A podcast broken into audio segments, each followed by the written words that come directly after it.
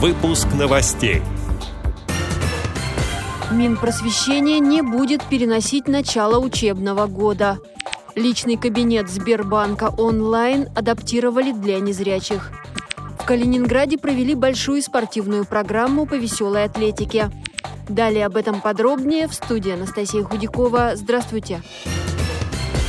Новый учебный год начнется 1 сентября во всех российских регионах. Так, в Минпросвещение прокомментировали предложение депутата Госдумы о переносе начала школьных занятий на октябрь, чтобы не спровоцировать вспышку коронавируса. Ранее в ведомстве сообщили, что регионы будут самостоятельно принимать решения о формате проведения школьных линеек. Сейчас работает горячая линия по вопросам организации образовательного процесса в новом учебном году, а также по питанию школьников. Задать вопрос или получить консультацию можно по круглосуточному телефону 8 800 200 91 85. Продолжает работу и федеральная горячая линия по вопросам поддержки людей с инвалидностью. Номер 8 985 457 67 15. Личный кабинет Сбербанка адаптировали для незрячих людей. Теперь основными функциями удобно пользоваться при помощи скринридеров. В тестировании участвовали незрячие эксперты. Среди других новых возможностей – это поиск. Теперь можно искать по истории операций, функциям и поставщикам услуг для платежей. Достаточно вбить ключевые слова в строку поиска – Добавилось и меню с основными продуктами, быстрый доступ ко всем картам, счетам и другим продуктам.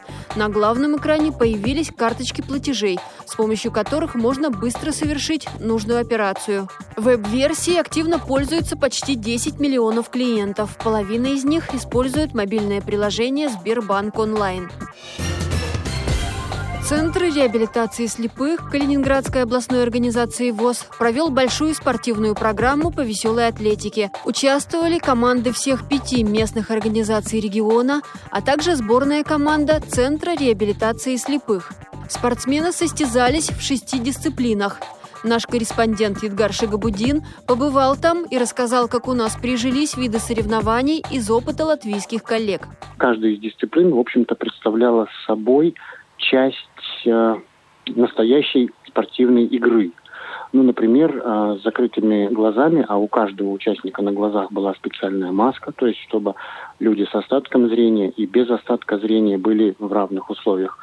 И вот нужно было мячом попасть э, в створ футбольных ворот.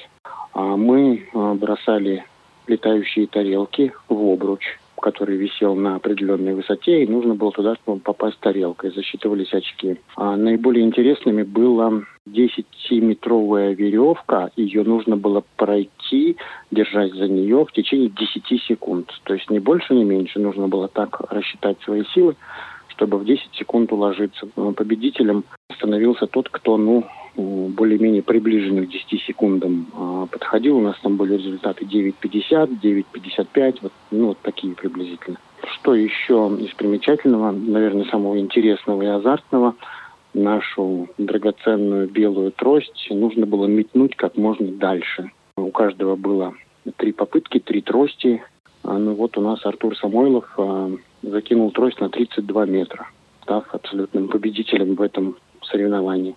Отмечу, что по всем итогам Артур Самойлов стал победителем в личном первенстве, а в командном зачете победу присудили местные организации ВОЗ города Гусева. Эти и другие новости вы можете найти на сайте Радио ВОЗ. Мы будем рады рассказать о событиях в вашем регионе. Пишите нам по адресу новости собака ру. Всего доброго и до встречи!